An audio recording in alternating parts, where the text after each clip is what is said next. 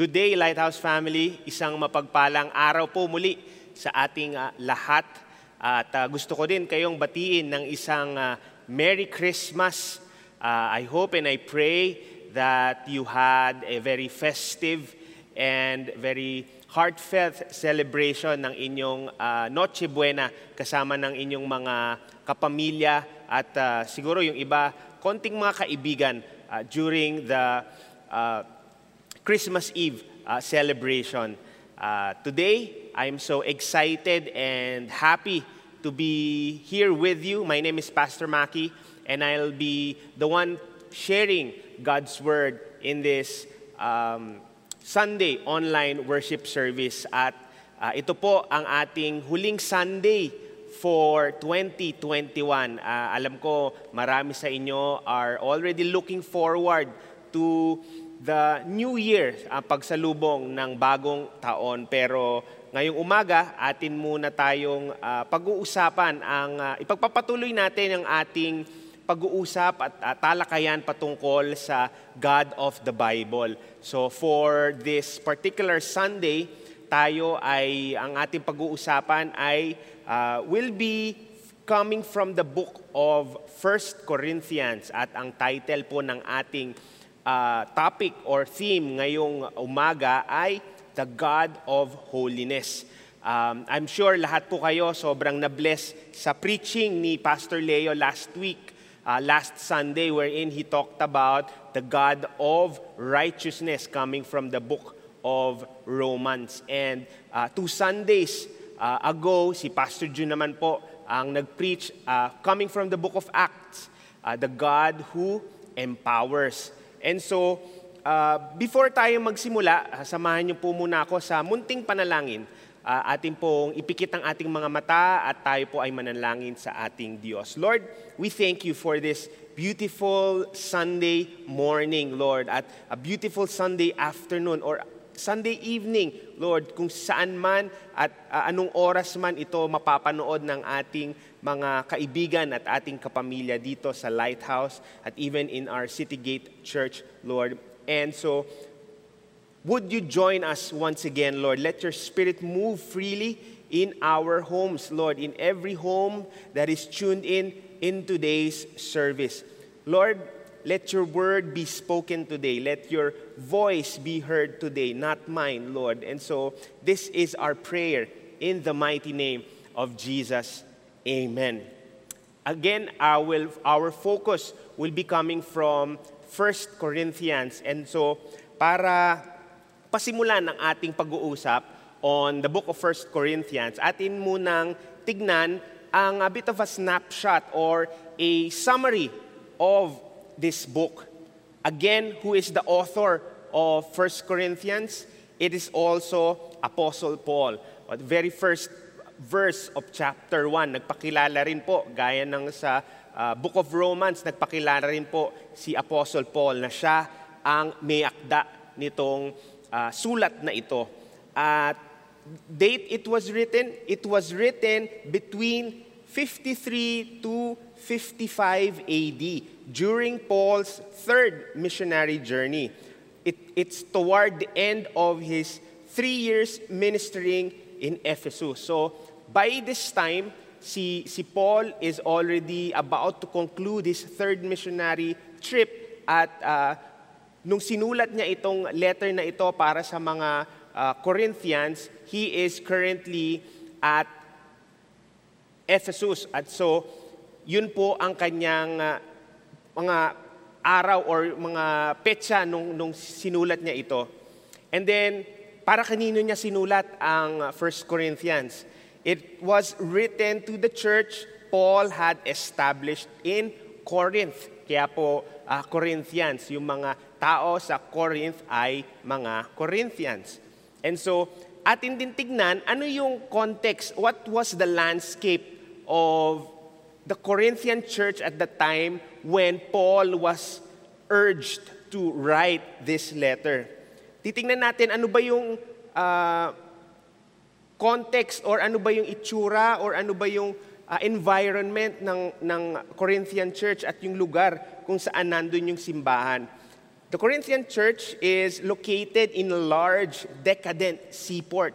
So meaning it's a bustling community. It's a bustling city. Ang daming uh, nagaganap na mga trade and commerce. And because it's a seaport, so maraming goods, services ang nagpapalitan dito.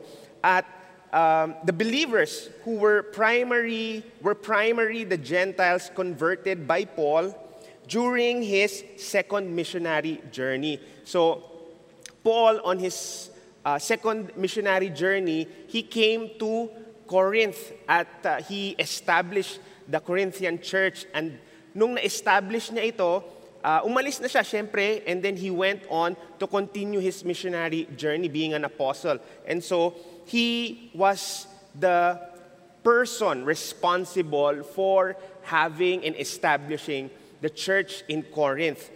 And so, nung pag-alis ni, ni Paul, wala na siya at that time dito sa, sa Corinth, nakatanggap siya ng mga balita about yung kaganapan na nangyayari sa, uh, Corinth, sa Corinth. And then, so it, it, he, he, he got news of the, the, the church that he had established had fallen into some serious problems. At the book of First Corinthians, he devoted his, his time in that letter to address many questions, to address uh, the different problems that was arising in that particular church. Problems of disunity, sexual immorality, confusion over church discipline, and other matters involving worship and holy living. Ang dami po, sobrang naging uh, ang, ang dating na balita kay, kay Apostle Paul na sobrang problematic na at there is, uh, the, the church in Corinth is going through a very tough time. And dahil nga, yung sa kanilang environment, ang daming uh, immorality na nagaganap, ang daming problema, ang daming disunity. So, yung purpose, kaya si Paul ay sumulat uh, the first letter, uh, First Corinthians nga, di ba? Kasi this is the one of two letters that Paul wrote for the church in Corinth. And the Apostle Paul wrote his first letter to the Corinthians in an attempt to restore the Corinthian church to its foundation, which is Jesus Christ. Alam niyo po kung titignan natin, if we look closely into the context of the writings of Paul to the Corinthians, this first letter, kung ano yung nang nangyayari during that time sa Corinth is also, I would say, the same things that we are experiencing at the present time. There seems to be like a, a mirror reflection. At para mas mabigyan natin ng, uh, ng illustration of this mirror-like reflection, syempre nagdala ako ng isang mahiwagang salamin. O parang si uh, Kuya Boy Abunda lang. So uh, throughout this message, I will be raising up this, uh, this mirror para na lang uh, mai-illustrate natin yung similarities ng mga nangyari during that time in Corinth and to what was what is happening at our present time. Alam niyo po sa ating, uh, uh, ang ating church community, uh, para po doon sa uh, hindi nakakaalam or bago lang po na naka-tune in dito sa ating online service, our community, Lighthouse Christian Community, just recently celebrated its 31st anniversary. So, ang, ang community na ito ay 31 years old na. Pero kung ating uh, mararamdaman dahil nga po tayo ay uh, almost 20 or so months na nang na-lockdown at unti-unti pa lang ulit tayo bumabalik uh, sa pag-gather on-site dito sa ating uh, sanctuary, it seems like yung, yung feeling na, na bago, bagong pakiramdam muli yung pagpunta sa church. At sobrang galing ng ginawa ng Lord kahit na may pandemya, that there were still a lot of new Christians that came to know Christ during the pandemic. At isa na yan sa ating um, testimony that we, we say and the stories that we, we tell others is yung mga lighthouse communities that was birthed because and during this pandemic. For old-timers like us, anong, anong kinalaman nung ating pag-uusapan on this God of holiness to what we're experiencing right now? For old-timers like us, the question is, how do we remain in God's holiness as we slowly find our way back into corporate worship? Ngayon na unti-unti na tayo muling bumabalik para mag, mag-worship together on site.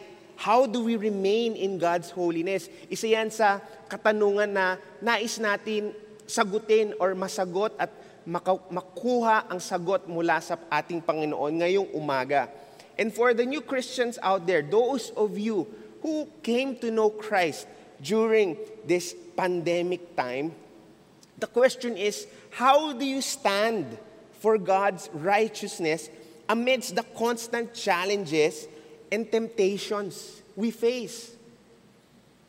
Yun po yung ating uh, question para sa umagang ito. Alam niyo po, Paul's letter, this first letter to the Corinthians was uncompromising. Ano pong ibig sabihin ng uncompromising? Ang pagkakasulat po ni, ni Paul ng sulat na ito para sa mga tao sa Korinto ay walang sugar coating, walang mababangong salita, walang masya, walang palabok na uh, sa pagkakasulat niya. It very it's very straightforward.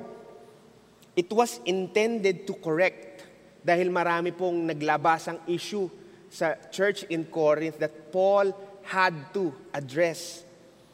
There were several questions that needed answer.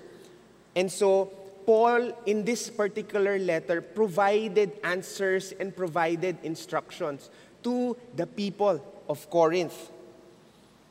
And in the context of this letter, there are so many warnings that Paul was exhorting to the people of Corinth.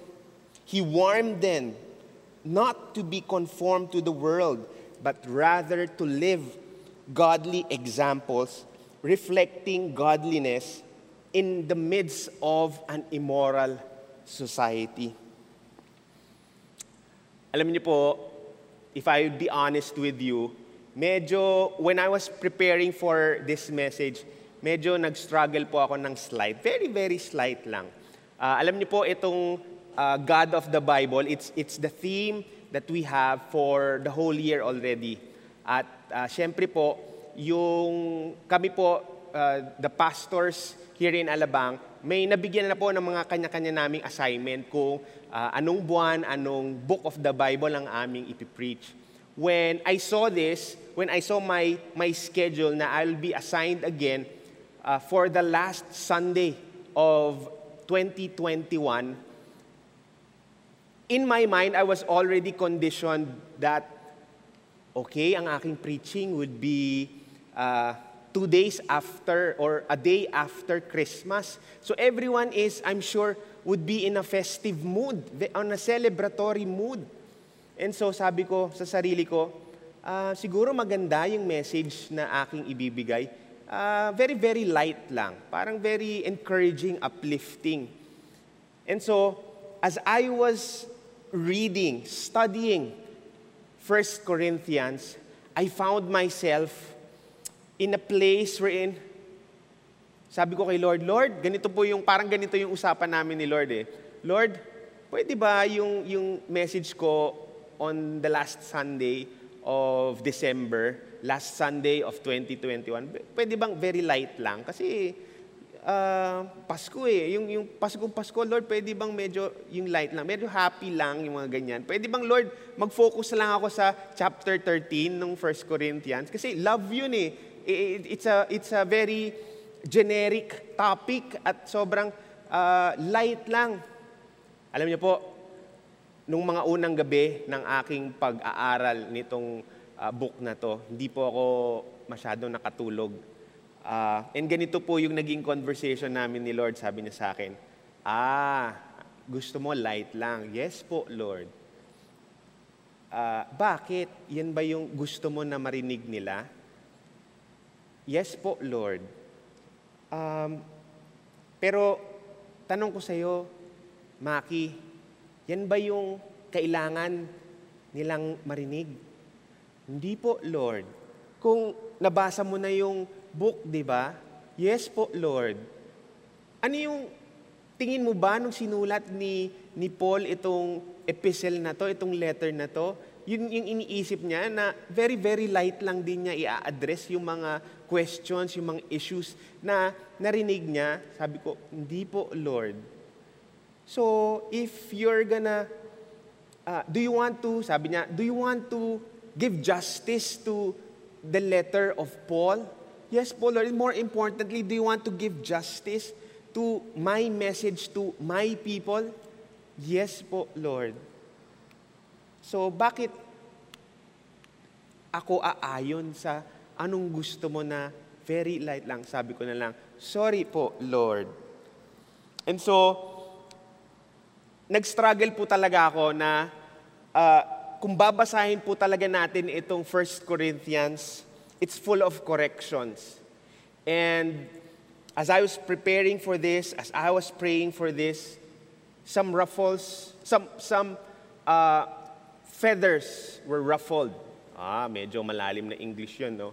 Uh, there was uneasiness on my part because as I was looking at the context and the message of Paul to the Corinthians, again, there were so many things that Paul and the Lord wanted to correct to correct the hearts of the people of Corinth. And gaya nga ng sinabi ko, it's like a mirror image, mirror reflection to what we're going through right now na sa ating pagtatapos ng taon, parang marapat din lamang na i-examine din at ihayaan din natin ang ating Lord na kung kailangan niya tayong i-correct, tayo ay kanyang i-correct.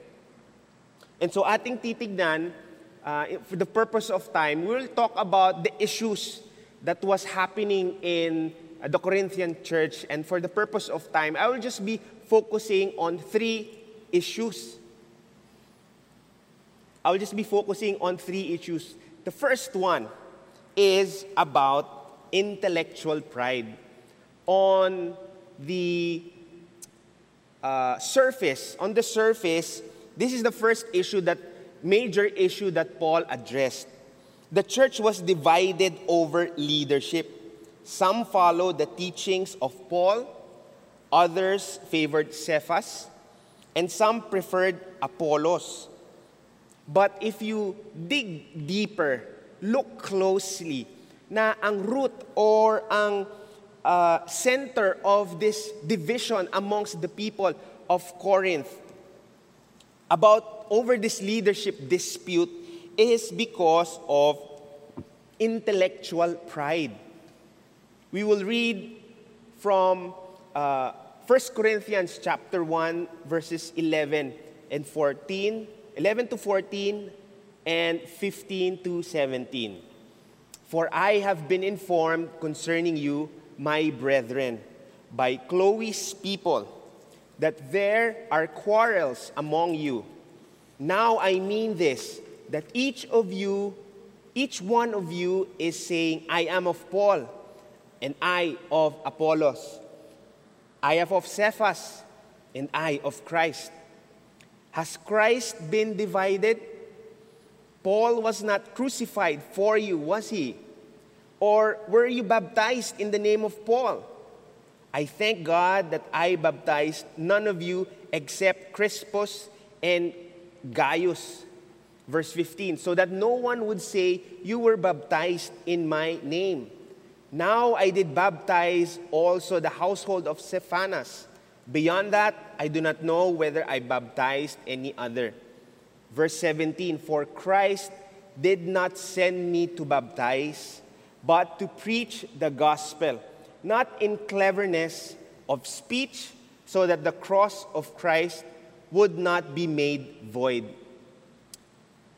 Tito Boy, ilabas ang mahiwagang salamin. So, tingnan natin yung salamin. Uh, sino kaya ang magpipreach ngayon? Ah, si pastor. Tara, punta tayong church. Sino kaya ang magpipreach next Sunday?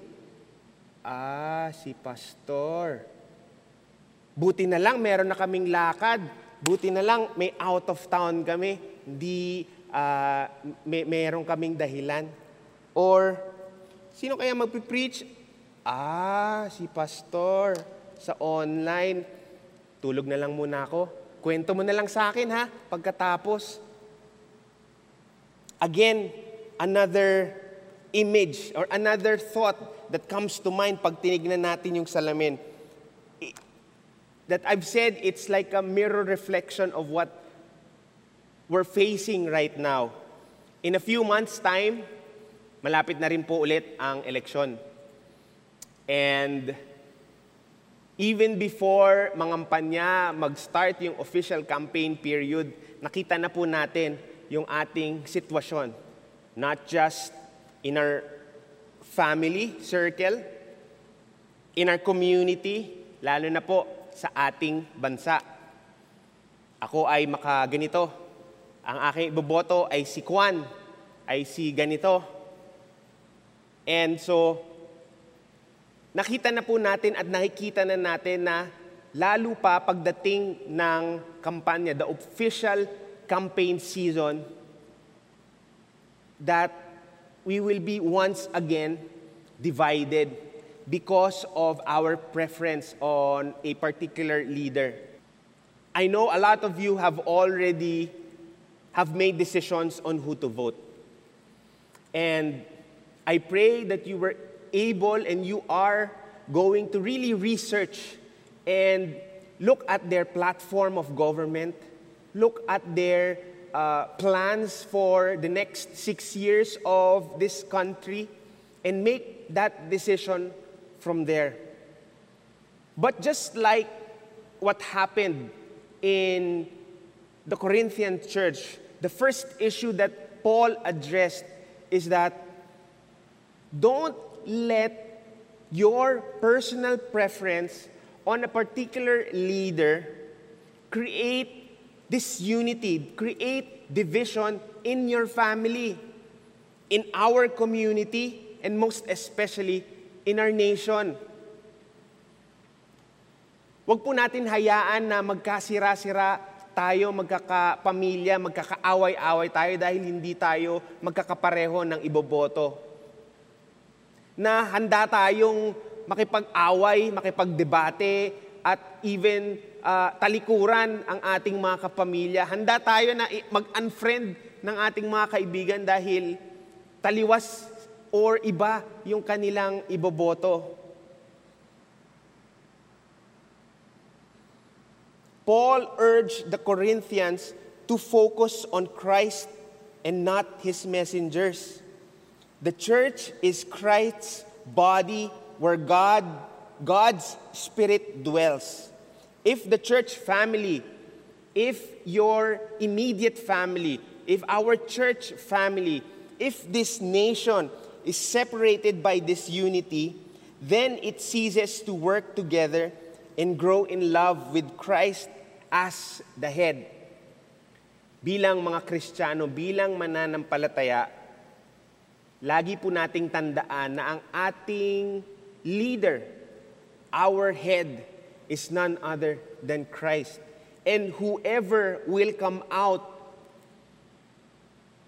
of that elections this coming May 2022 is the leader that God has ordained to be the next leader of this nation for the next six years.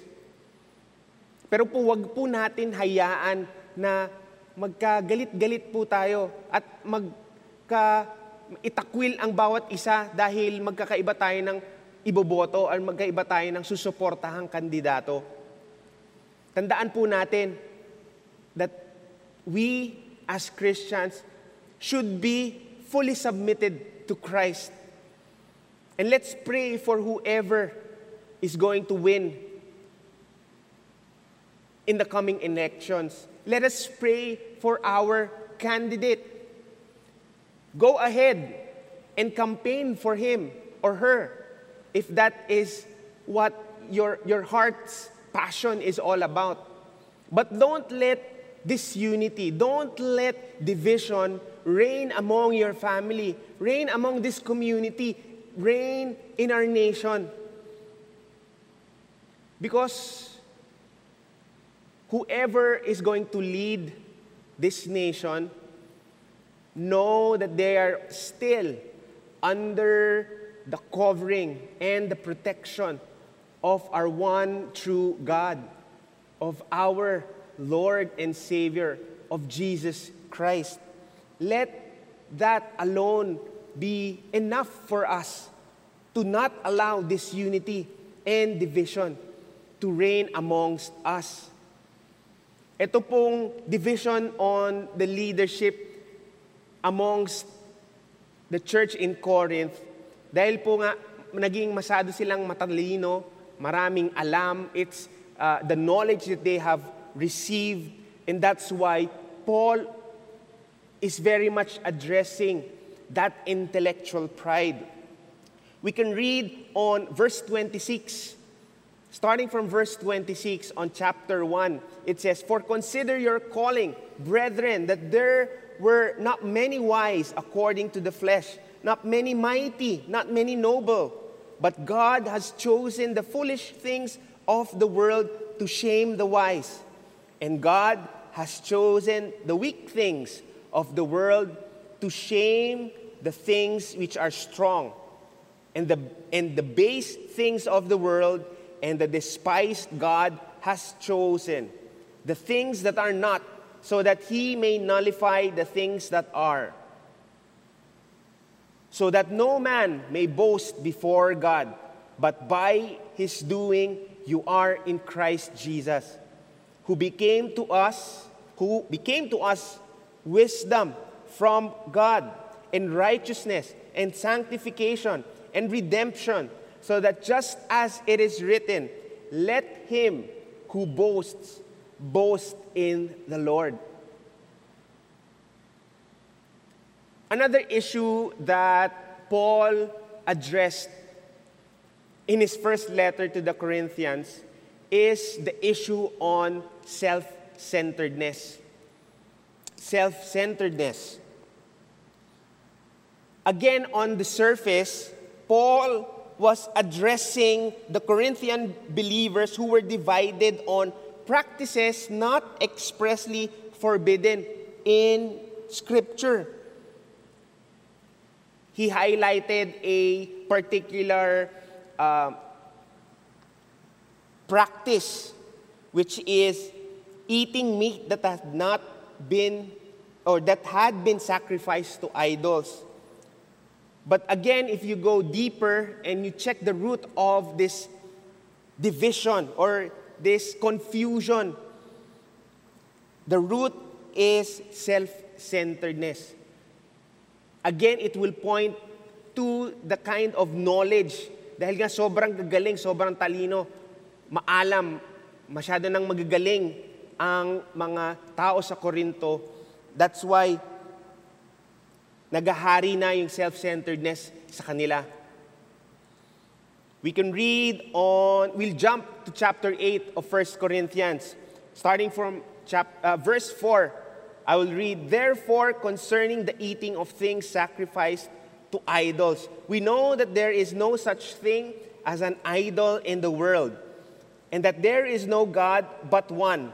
For even if there are so called gods, whether in heaven or on earth, as indeed there are many gods and many lords, yet for us there is but one God, the Father, from whom all from whom are all things, and we exist for him, and one Lord, Jesus Christ, by whom we are all things, and we exist through him. However, not all men have this knowledge. But some, being accustomed to the idol until now, eat food as if it were sacrificed to an idol, and their conscience, being weak, is defiled. But food will not commend us to God. We are neither the worse if we do not eat, nor the better if we do eat. But take care that this liberty of yours that does does not somehow become a stumbling block to the weak. Ulitin ko po yung verse 9. But take care that this liberty of yours does not somehow become a stumbling block to the weak. For if someone sees you who have knowledge dining in an idol's temple, will not his conscience, if he is weak, be strengthened to eat things sacrificed to idols? For through your knowledge, he who is weak is ruined. The brother whose sake Christ died. And so, by sinning against the brethren and wounding their conscience, when it is weak, you sin against Christ. And verse 13 says, Therefore, if food causes my brothers to stumble, I will never eat meat again, so that I will not cause my brother to stumble. The theme of this issue that Paul was trying to address is the fact that some of the Corinthians, because of their knowledge of Christ, their knowledge of the Bible, their knowledge of on, on their faith, and because of their self-centeredness, they just have a complete disregard to those people that have yet to reach that level of knowledge of the Bible, to reach that level of knowledge and understanding of the Christian faith. Paul was addressing that very issue of the Corinthian church na maging sensitive to the level of understanding of other people, especially those that have, you know, just started their faith and have yet to, again, no, reach that level of knowledge and understanding of Christ.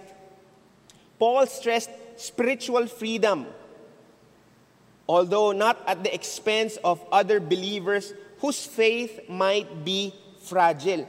If we have freedom in an area that another Christian might consider sinful behavior, we are to be sensitive and considerate, sacrificing our freedom out of love for weaker brothers and sisters. Kapatid, yung faith mo ba ngayon, ito ba ay nag-uplift at nakakatulong para ang ibang tao na nasa paligid mo ay makakilala rin sa ating Panginoon? O ang faith na meron ka ngayon, imbis na makapag-uplift, imbis na makapag-encourage ng baby Christian, young Christians, and those that have yet to know Christ, that your knowledge and your so-called deep faith becomes a stumbling block for them. Yun po yung self-centeredness na pinag-uusapan dito ni Paul.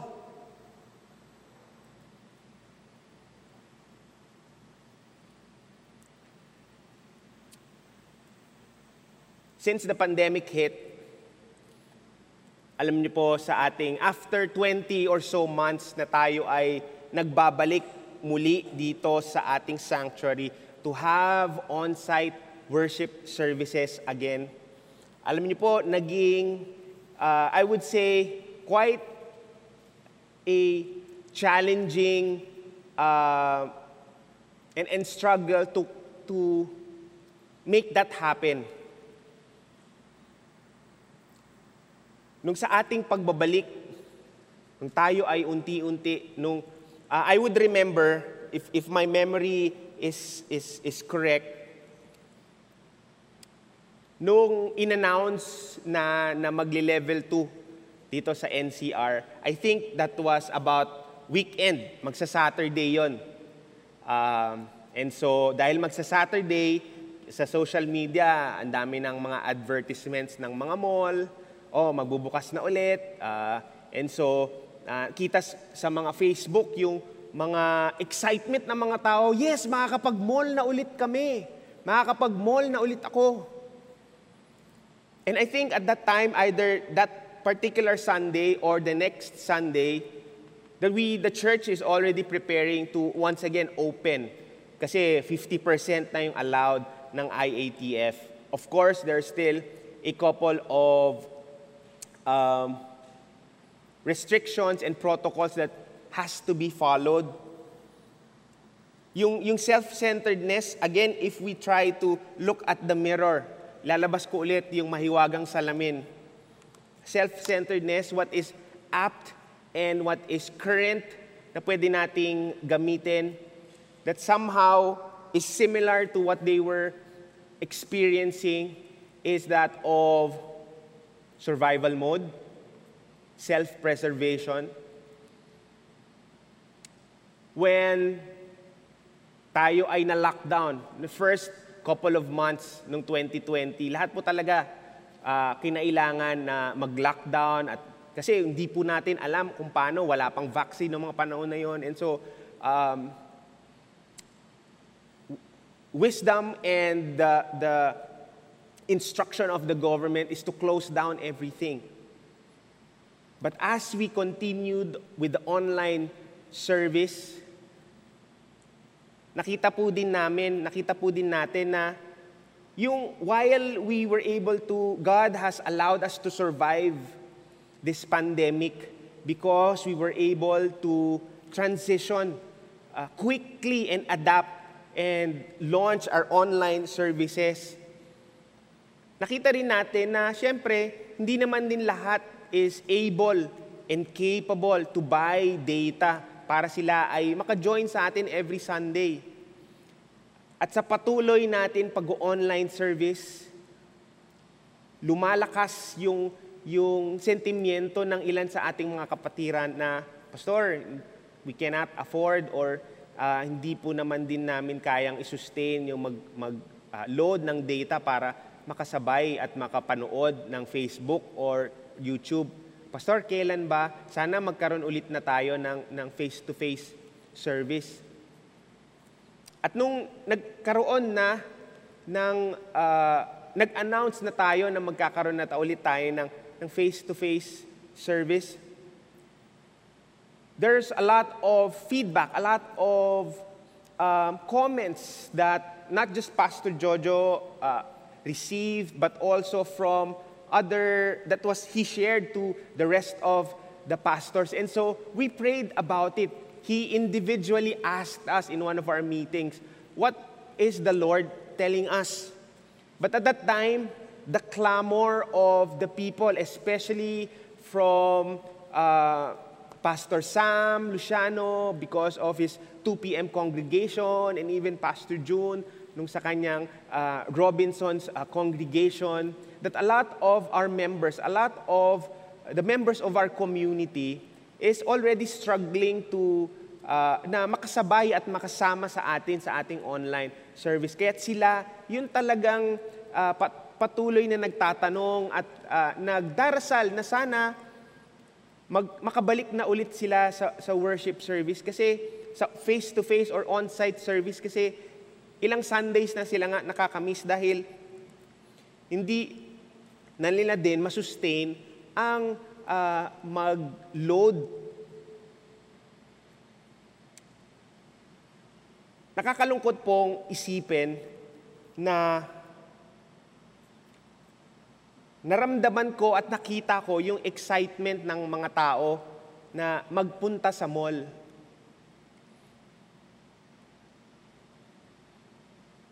Pero naisip ko, as I was praying to the Lord and asking the Lord na should I vouch and um, give my, anong, anong isasagot ko kay Pastor Jojo when he asked what is our heart uh, telling about the resumption of our uh, on-site worship service.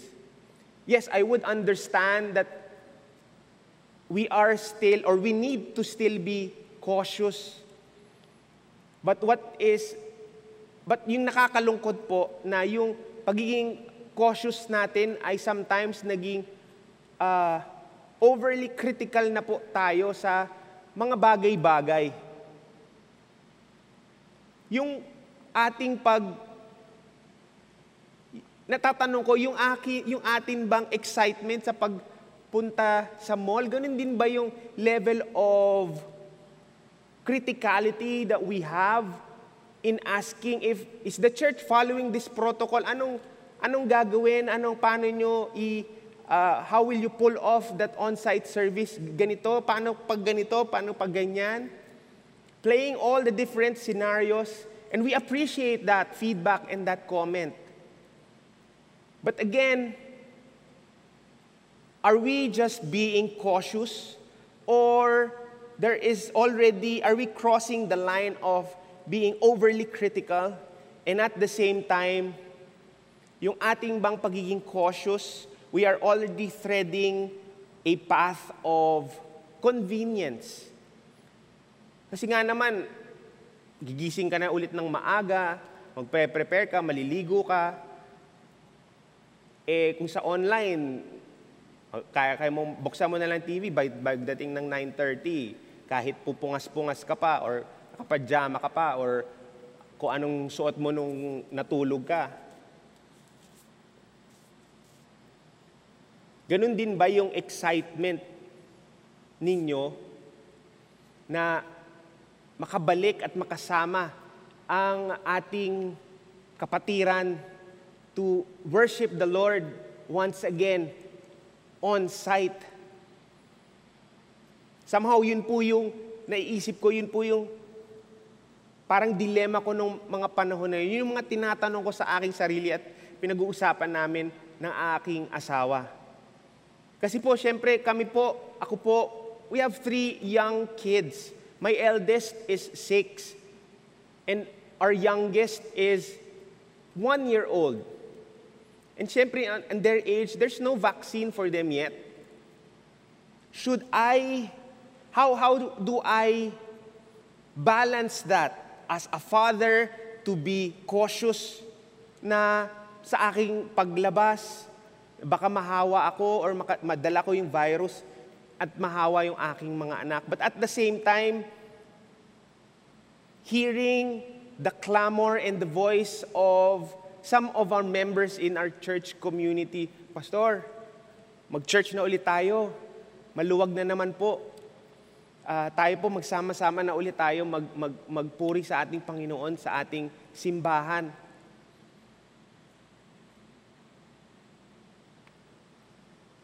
Yung ating posisyon ba ay are we are we still able to the people that that look at us we might not know that people are looking up to us. Now I can understand this, this song that my, my parents uh, used to sing or we used to sing when I attend Mass. Yung kanta na Tagalog na uh, parang, uh, I don't know if I remember the lyrics, ang sabi doon, parang walang sinuman ang nabubuhay para sa sarili lamang. Walang sinuman ang uh, Parang inulit lang niya tayo, tayong lahat ay tinipon ng Diyos na kapiling niya. Walang sino man ang nabubuhay para sa sarili lamang. When we accepted Christ as our Lord and Savior, we just don't live for ourselves anymore. That we have, just like what Paul is saying here, that we should be cautious or conscious and careful and sensitive and considerate with others that have yet to know Christ. I don't know if that is something that is speaking to you right now, but it it was and it is speaking to me as I was studying and preparing for this message. The last issue that I'm going to share that was being addressed by Paul in this letter to the Corinthians is unholy living. The Corinthian church had lost sight of God's holiness which is a standard for holy living. The church could no longer effectively minister or be a witness to unbelievers outside the church. They were consumed by immorality, by division, disunity, and all the temptations around them. And that's why they are now living unholy. Paul addressed that in chapter 3 of 1 Corinthians. Verse 16 says, Do you not know that you are a temple of God and that the Spirit of God dwells in you? If any man destroys the temple of God, God will destroy him. For the temple of God is holy, and that is what you are. Let no man deceive himself. If any man among you thinks that he is wise in this age, he must become foolish, so that he may become wise. For the wisdom of this world is foolishness before God, for it is written, He is the one who catches the wise in their craftiness. And again, the Lord knows the reason, the reasonings of the wise, that they are useless. So then, let no one boast in men, for all things belong to you, whether Paul or Apollos or Cephas or the world or life or death or things present or things to come. All things belong to you. And you belong to Christ, and Christ belongs to you.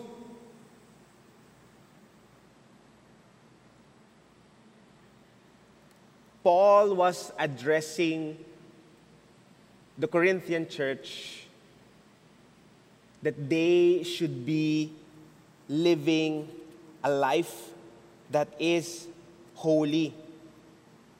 God's holiness should be their standard of holy living.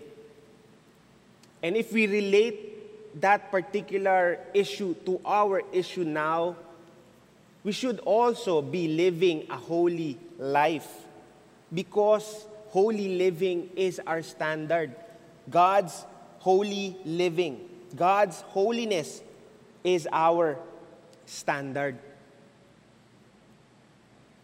At marami pa pong issue ang sinagot, marami pa pong tanong ang sinagot ni Paul in this letter. Sobrang punong-puno po ng sagot, instructions, pagkukorek ang ginawa ni Paul dito. At siyempre, hindi lang naman siya nag-correct. Siya rin po ay nagbigay ng instruction. Di ba, ganun naman talaga dapat. Na kung tayo ay magko-correct, tayo dapat ay magbigay ng instruction, ng guidance. Hindi lang po tayo basta mag-correct. I think that itself is already a lesson that we need to understand and be reminded of. Huwag lang po tayo mag-correct. Magbigay din po tayo ng alternative, ng option, ng guidance. Gaya po ng ginawa ni, ni Paul.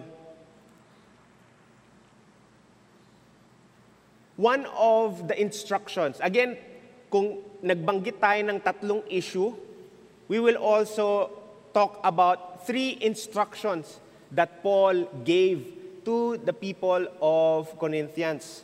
Una na dun po ay learn. Anong ibig sabihin ng learn? Learn from the lessons of the past. Interestingly, if you go to chapter 10 of 1 Corinthians, you would find Paul talking about the time of Moses and the Israelite people. He brought them back to the time of the Israelites during the time of Moses. We'll find that in uh, verse 1 of chapter 10 For I do not want you to be unaware, brethren, that our fathers were all under the cloud and all passed through the sea, and all were baptized into Moses in the cloud and in the sea, and all ate the same spiritual food, and all drank the same spiritual drink, for they were drinking from a spiritual rock which is followed them, which followed them, and the rock was Christ. Nevertheless, with most of them, God was not well pleased, for they were laid low in the wilderness.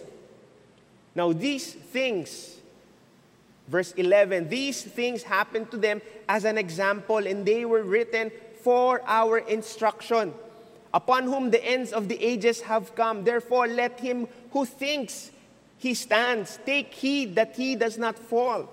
Verse 13 No temptation has overtaken you, overtaken you, but such as is common to man, and God is faithful who will not allow you to be tempted beyond what you are able, but with the temptation will provide the way of escape also, so that you will be able to endure it.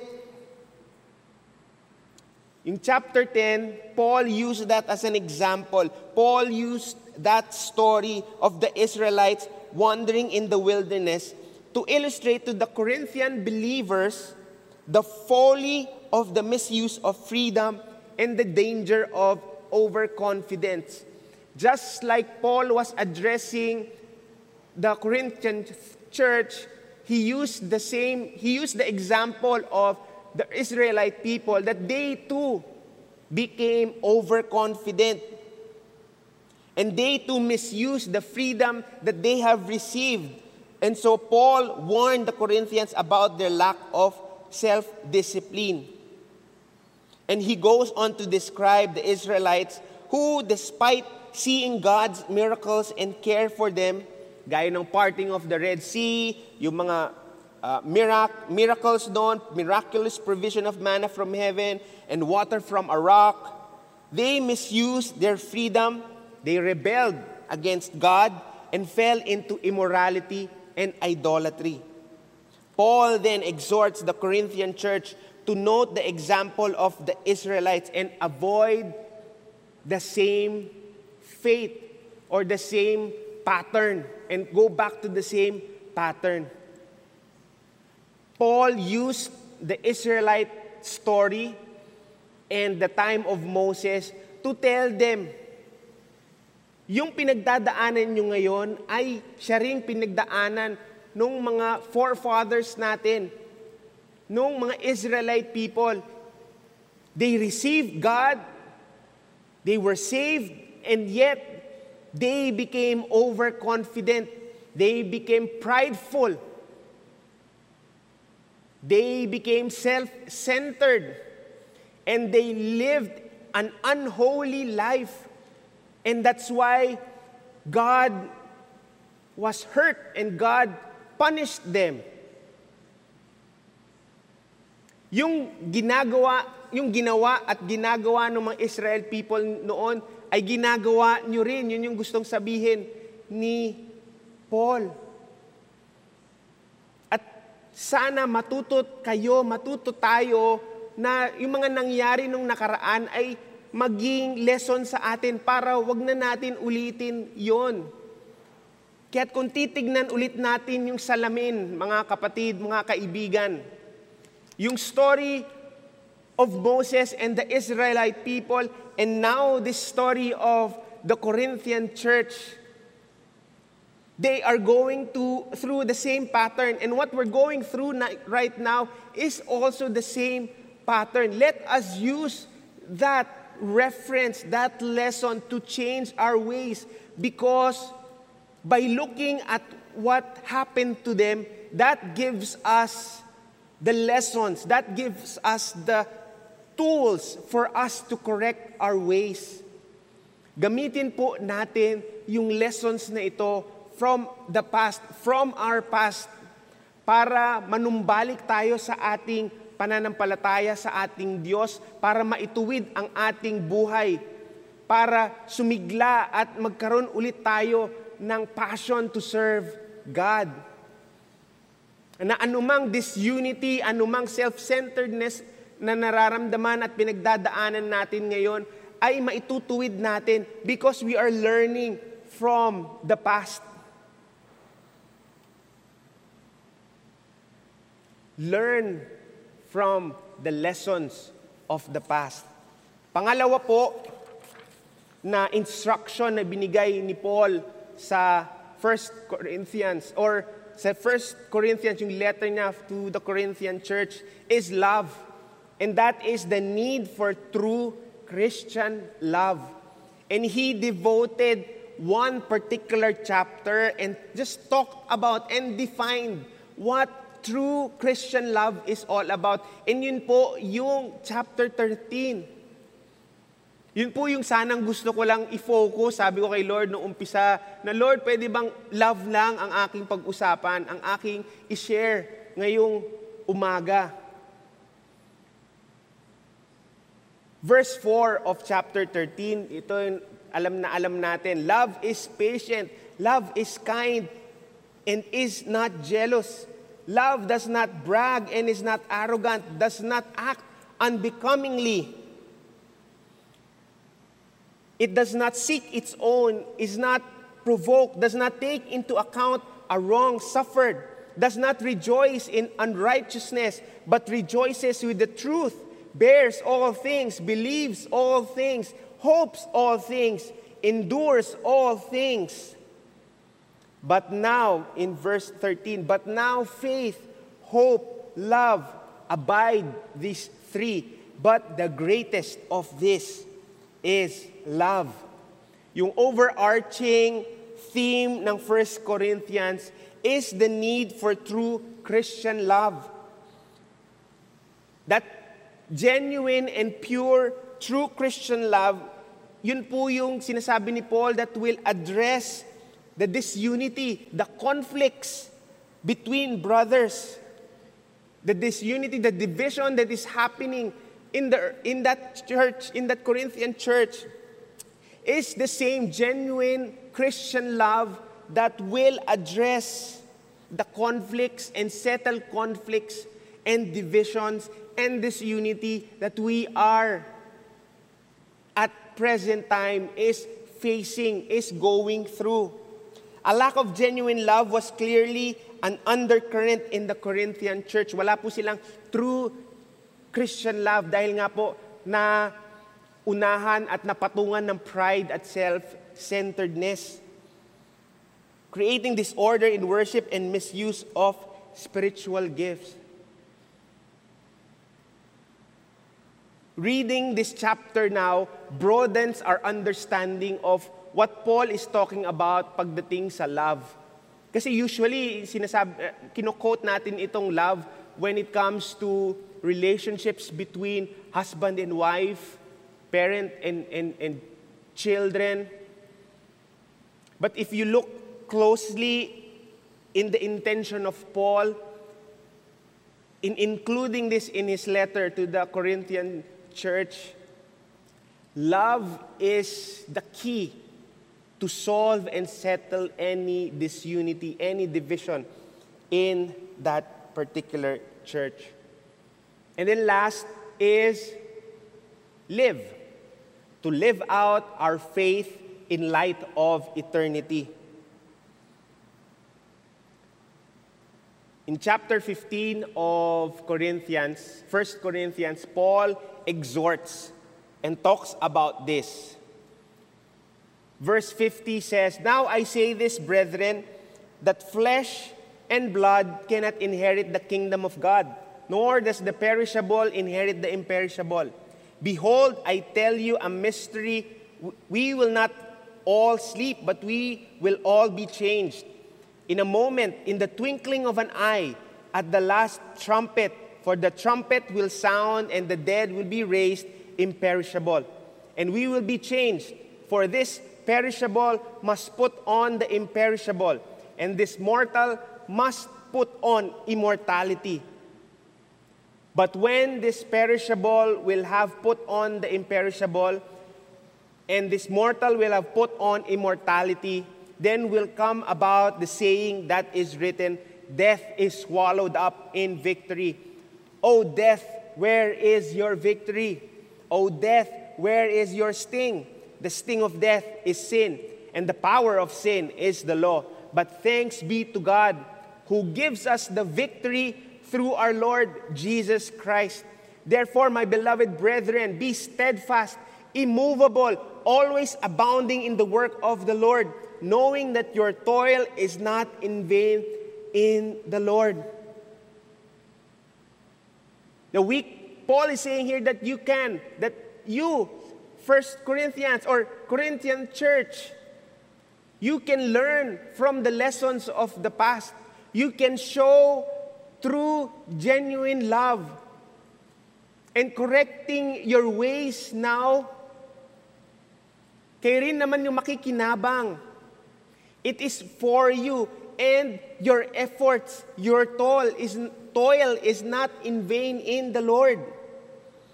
Paul wrote to clear confusion on this crucial matter, which is so important to living out our faith in light of eternity. Nakalimutan po ito ng Corinthian church. That why, that's why Paul is reminding them again that the death and resurrection of Christ is for them, it's for us. At tayo din will be resurrected and we will join our Father in heaven. That is our greatest reward. That is our greatest prize for living a life that is centered on Christ, that is restored in the foundation of Jesus Christ. That is how Paul was summarizing ito pong 1 Corinthians. Itong letter niya, ito.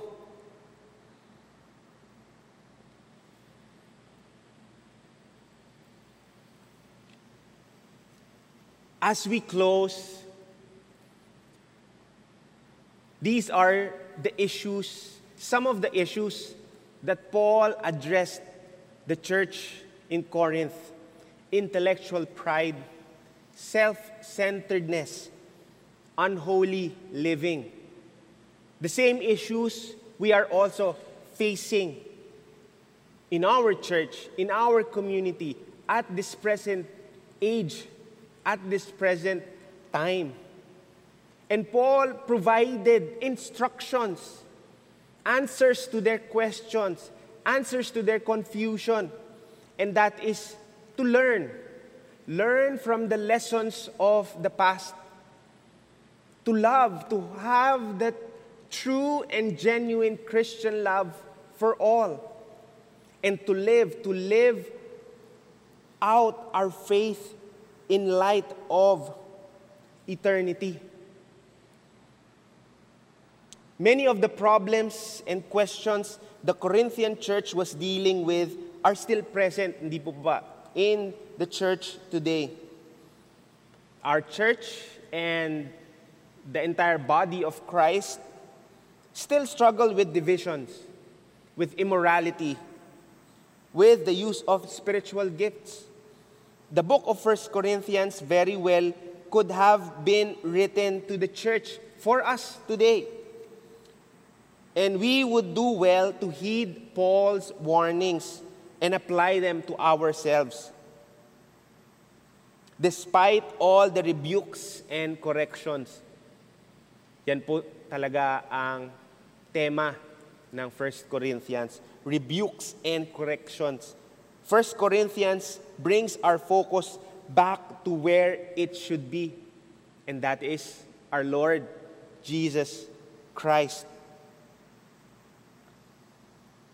We learn from the lessons of the past because we see God's constant presence and faithfulness for His people. We need a genuine Christian love because it is the answer to many problems of disunity and conflicts between brothers and sisters. A proper understanding of the resurrection of Christ and thereby a proper understanding of our own resurrection in Christ is the cure for what divides and defeats us. This is the message of Paul to the Corinthian church in his first letter to them. It is my prayer that the same message of rebuke and correction really speak to our hearts today. What happened, the story, and the letter of Paul to the Corinthians, his first letter, seems like a mirror reflection to what we are facing right now. I also urge you, I also ask of you, dahil nga po, this is the last Sunday of the year. I know a lot of you are already going to their prayer closets, asking the Lord and writing down your faith visions for 2022, your faith goals for 2022, the things that you want to do for the Lord and the things that you want to submit to God for direction, for anointing, and for wisdom na matanggap ninyo as we all enter into the new year. Maaring marami sa inyo, marami sa atin, ang gustong-gusto nang matapos itong taon na to para makapagsimula muli. At sa ating pagtatapos ng taon na ito, hindi lamang sana tayo magsulat ng ating faith goals or faith vision. Just like what Paul is urging the Corinthian church to submit yourselves to the Lord, to submit ourselves to the Lord for His correction. Mas magiging maganda at magiging maayos uh, ang ating pagsulat at pagpipray ng ating mga prayer items for next year kung ang ating Diyos ay hinayaan nating i-examine yung ating mga puso, i-correct yung ating mga puso para sa ganon ang ating perspective, ang ating focus ay manumbalik sa ating Diyos na si Jesus. Would you bow your heads and close your eyes with me? Lord, we thank you for your word. Lord, we know and we thank you that your word and your message for your people is not just only about a message to uplift our hearts and to uplift our spirits. Some of the most important message that you have for your people is a message of correction and a message of rebuke. At yun po, Lord, yung nakita namin at na witness namin at na-realize namin sa pag-aaral namin, Panginoon, ng sulat na ito ni Paul sa Corinthian church that they needed some tough love, they needed some correction, and they need a brotherly rebuke. And so as we close this year, this last Sunday, of the year, Lord. And as we go back to our prayer closets, Lord, I pray that we open our hearts to you for your correction and for your review. Kahit masakit, Panginoon, kahit it will be uncomfortable and we find ourselves in an uneasy situation, but Lord, that will make us better Christians. That will make us more mature in our faith. Lord, we don't want to be a weak Christian because it's only the comfort, the uplifting messages that we always want. But Lord, let the corrections, let the rebuke also be heard in our hearts and be instilled in our thoughts and in our hearts, Lord, because we need that so that we can develop perseverance, we can develop endurance. And so, Lord, let this message continue to sink in into our hearts, Lord. We submit our hearts and our lives to you today, Lord. Continue to speak to your people today, Lord. This is our prayer in the mighty name of Jesus. Amen and amen. That concludes our service today. Catch us in our New Year's Eve service. Dito rin sa Facebook at sa YouTube. Again, I pray that the Lord bless you and may the Lord keep you. May the Lord make his face shine upon you and be gracious to you. May the Lord countenance be upon you and give you peace. And so, Lighthouse family and friends, let's continue to share Jesus and make disciples. God bless you. See you on our New Year's Eve service. Bye.